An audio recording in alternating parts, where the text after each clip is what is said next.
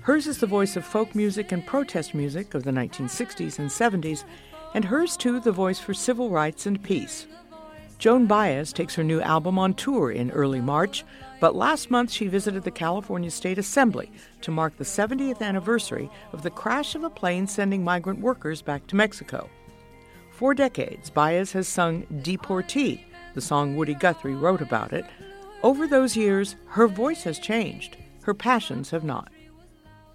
This is your last formal tour? Years ago, when I asked my vocal coach when I, you know, when will I know it's time to quit, and he said, "Your voice will tell you."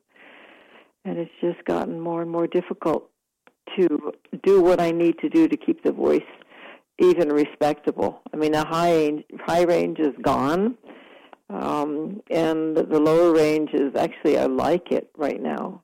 It's kind of a reflection of this last sixty years on the road. oh boy! And then uh, other things, I want to paint and spend a little time trying to shut up and be quiet.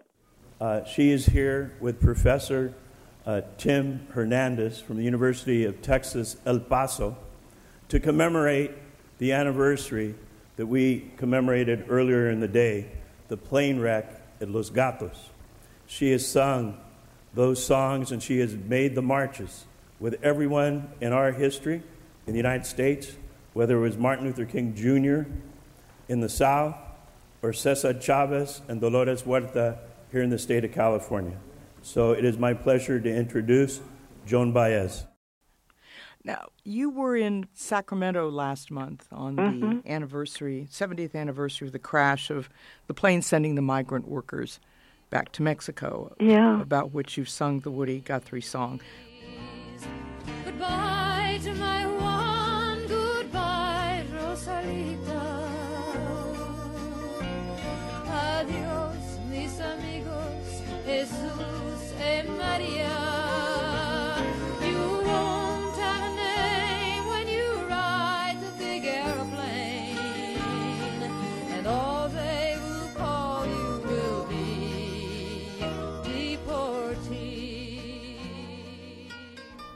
Now, politically, you have not been invisible, shall we say? You went Yay. to you you went to Occupy Wall Street. You've been to women's marches. What is it that you think is important that you should be there? I imagine if if there were a huge issue about which I was passionate about, which I thought would be important for me to do, be back on the streets, quote unquote, and end up in jail. I'm sure that I would let that happen. At the moment, that's not where I feel my place is.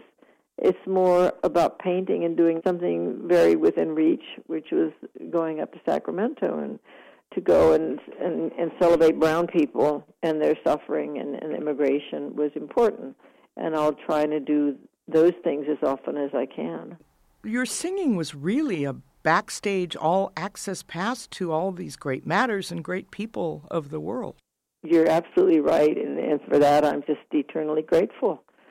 And yeah, I mean, part of it's the voice, and then obviously part of it is how I decided to use it. And so, yeah, I've met the most extraordinary people, and that's what's made my life rich. Singing has been wonderful, but the real richness of it has come by being out there doing the things that I did, often when I thought nobody else was going to be doing them. How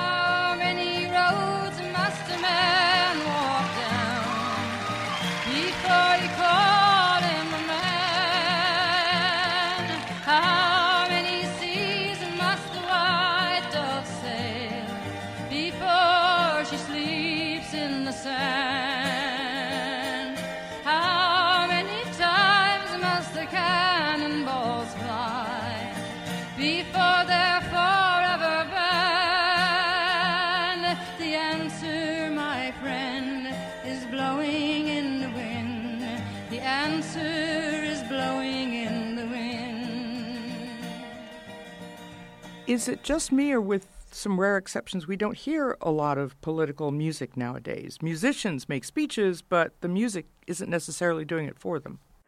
Well, here's what I think about the music.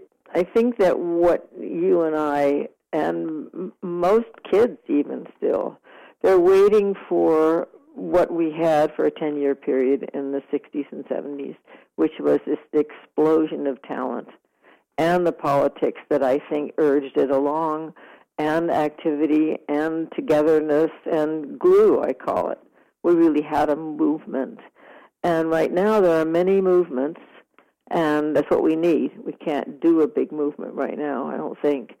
Um, I think for one thing, I think it's symbolic that a, a, an anthem has not been written, um, and you can't really have a sing along without an anthem. I mean, how do you get a "We Shall Overcome" and a "Blowing in the Wind"? It's part genius, it's part urgency, and I mean, a lot of people write a lot of songs, but to get that one um, that makes the glue is not an easy thing. You know what I have seen that's that's positive is the numbers of people who've never really gotten off their couches before for just about anything. So there are some extraordinarily progressive things going on. And then the other night I heard, stop me if you want, I heard um, George Will and Michael Moore on two separate shows saying exactly the same thing that our only hope in this country to make it livable again, to make it a place you can dream, is really up to the people who are you know, at the bottom of the pyramid, who are willing to sacrifice a lot of things and eventually, I'm sure, civil disobedience. And the stuff we're facing now, which is every day another blast, every day another catastrophe. How do you make a movement and keep up with that? which is a big question. How do you learn to speak the way the conservatives speak, which is which outspeaks the progressives ten to one? I mean, they know how to talk. They know how to destroy a little saying. I mean, the ultimate of that is how did the cradle of civilization become the the axis of evil? And we don't know how to talk like that. Not that we should, but we're being outfoxed um, probably very much from 40 years of think tanks the conservatives have had. In a sense, it's not Trump so much as it is a, a coming of of this program that they've been looking for and and searching for and creating.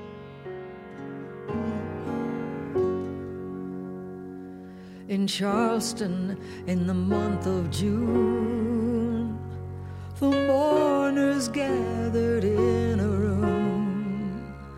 The president came to speak some words, and the cameras rolled, and the nation heard. But no words could say what must be said for all the living and the dead. So on that day and in that place, the president sang Amazing Grace. The president sang Amazing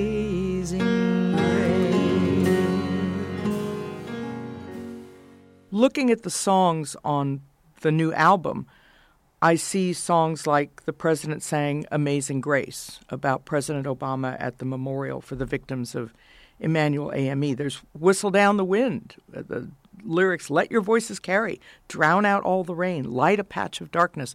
Is there a message, a coherent message from all of these songs in the album that you want it to carry with it and with you? You know, I think we what we set out to do was make a bookend, really, for the first album, which was in '59. Um, and so it's it's very similar in the sense that some are just flat out ballads, Silver Blade, which is the bookend of Silver Dagger, and then some obviously fell into my lap, like that President song. Um, it, that it was so right for me. You know, the songs fall into my lap, and most of the ones that I hear the first time and, and think I can do this. But uh, I, it, it is really trite and really true that the songs choose me. I have myself a silver blade, the edge is sharp, the handle bone, little thing of silver made. Now it's the only thing I own.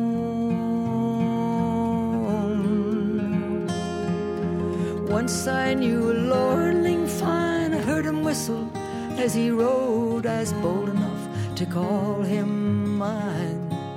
Shoes upon his horse were gold. You've seen the, the empowerment of the women's marches and the Me Too movement. Did you have a Me Too story of your own? Um, they're everywhere. I mean, I if I had, I would talk about it later on in my life, if there is a much later. I think there will be, but I think the movement is long overdue and very exciting for women who've really held that stuff in for years. It's sort of like the LGBT fight. That happened so quickly. I mean, the gay fight took way, way, way longer. And then the LGBT fight was just happened, I thought, very suddenly. Um, and this Me Too movement happened even more suddenly. And I don't know what that means, but um, it's interesting and it's good. I mean, obviously, there's huge progress. Um, and obviously, there needs to be more. And I think women are emboldened now. In my distance from a lot of suffering that women have been through that I didn't have to go through, in the in for instance in the music business and women tried to get jobs. They tried to be engineers. They tried to just work there for some kind of equal pay. I didn't have those concerns because it doesn't matter with a star what your sexuality is. So i didn't have the, those struggles that other women had you remember the nuclear doomsday clock that moved according to the degree of risk of nuclear war. Right. What if we had a, a humanist clock? Where would it be on environment and nonviolence and women's rights? Well, I think it would be chugging along. It wouldn't be anywhere near where the doomsday needle is, which keeps going back and forth between, I guess, a minute and a half, a minute. You know, um, I hate to think we'd be back with the troglodytes Although I read something the other day saying it's a waste of time to be pessimist. so I'm working on it. You know, sometimes I think it, I'm not a glass half empty person. I'm all empty and holding it upside down. But I think that maybe right now the littler victories are even more important than they ever were. Because in a sense, that almost is the glue. I mean, I hear so many young kids, and they don't get written about in the paper who I, I they do amazing things for other people. I mean, they get in a plane and go to a country they've never known before to go and work with orphans. A lot of people don't know that you've parted company with the Catechism of the Left. You criticized the unified Vietnam for human rights abuses. I think you told Rolling Stone a rubber hose beating is a rubber hose beating no matter who's administering it. Yeah, uh, and I criticized at that moment it was the North Vietnamese because the left had really idealized them, and you know, and I was there, and like anywhere, first of all, it's not what you dream and you want it to be, but yeah, I was. The left was infuriated with me because they said, "Well, you shouldn't say this now," um, and I guess I thought that's when you should say it and so it was really very funny because William Buckley and you know and the far right thought I'd really come home to reason. and then the next outing was to Latin America, where I was banned everywhere, and I lost my um, right wing status pretty quickly. Did very that quick. bother you? No, no, not at all. if you're fighting both sides at once, you know you're doing something right. We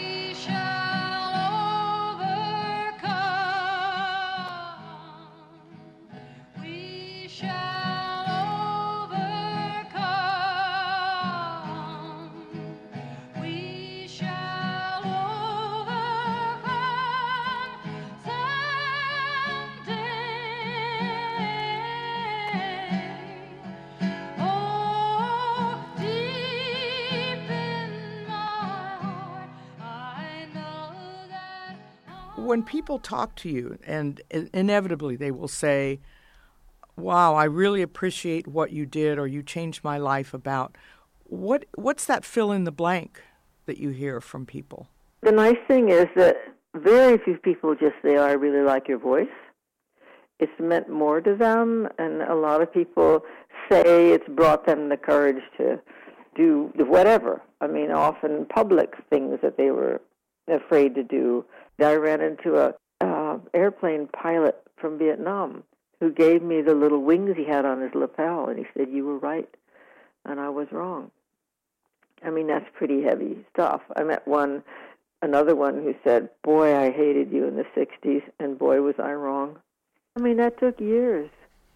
The kind of music now, anybody with an iPhone can really record a music video and put it on YouTube. The gatekeepers Yeah. are different or are almost gone now. How how do you think that's changed music?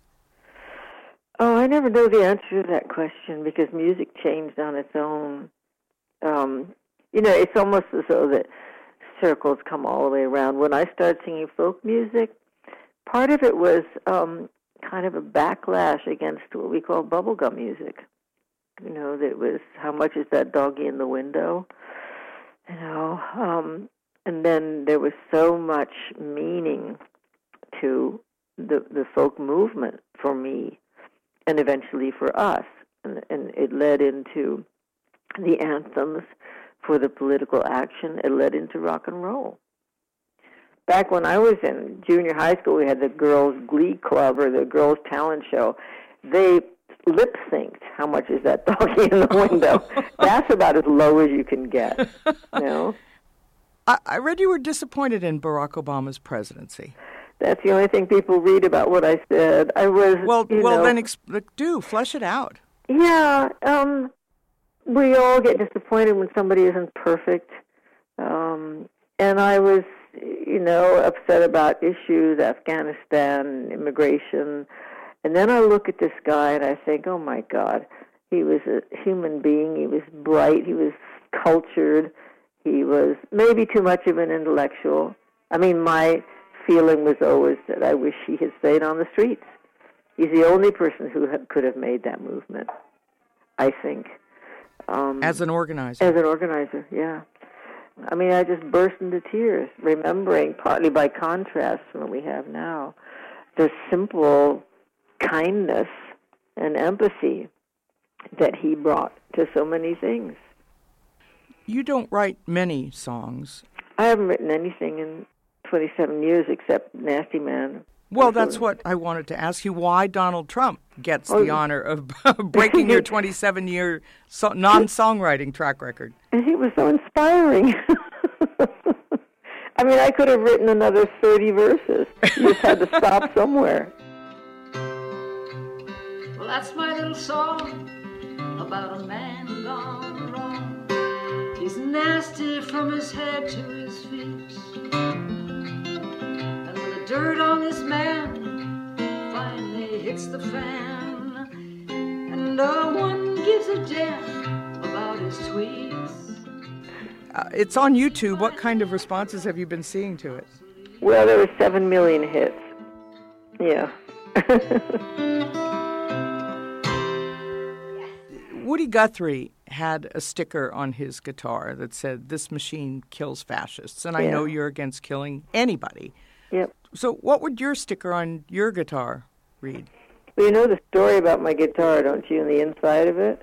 No. When I, when I took it in to be fixed one time, somebody had, whatever, poked a hole in it. And so periodically you take it in, and you have wherever you are in the country, whoever's their best guitar fixer, that's where you take it. And this guy apparently to fix it took it apart first, and inside was written, "Too bad you're a communist." Isn't that a great story? How did that happen, I wonder? oh, just some, you know, reactionary, conservative, whatever, um, working in a guitar shop, and he was just venting his feelings and on the inside of the guitar. Is it still in there? It is, and when they made they made copies for me um, celebrating Newport, a limited edition, and This they was the put Newport Festival. they put it in uh, folk festival, and they put that in each one, and they put a little dentist light so you could see it. mirror, dentist mirror, yeah. Well, speaking of dentists, do you really have a gold tooth with a diamond in it? I do, and a diamond fell out the other day, and I was munching, and I thought, oh my god, a chipped tooth. I was horrified. But it was a little diamond, and I spat it out. I couldn't believe. And I took it to my dentist and think he'd glue this thing back in. what What are you hoping to get from this tour? Oh, I I'm hoping to really, really fully enjoy my tour family. Most of them have been with me for at least five years. I'm hoping to say goodbye to places that have been really good to me for the last 50 years.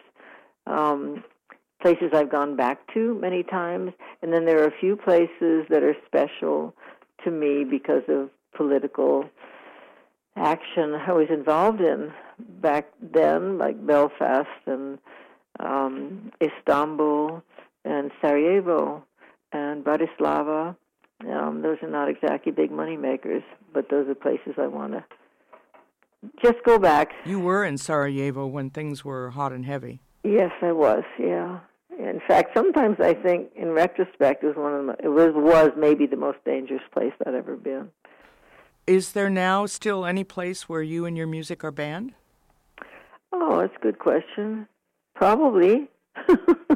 I would be I'd be insulted if it if it weren't. because, like the well, saying it means, that it means there's a conflict on and it's making people think. Joan Baez, thank you so much. You're welcome. Bye bye. Bye now.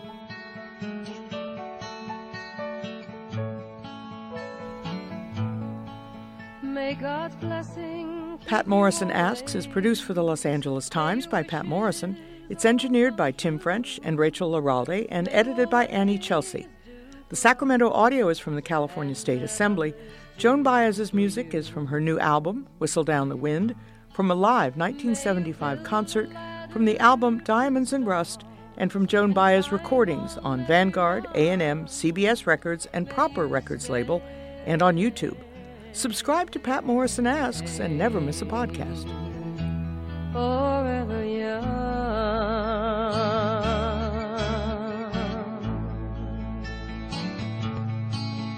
May you grow up to be righteous. May you grow up to be true.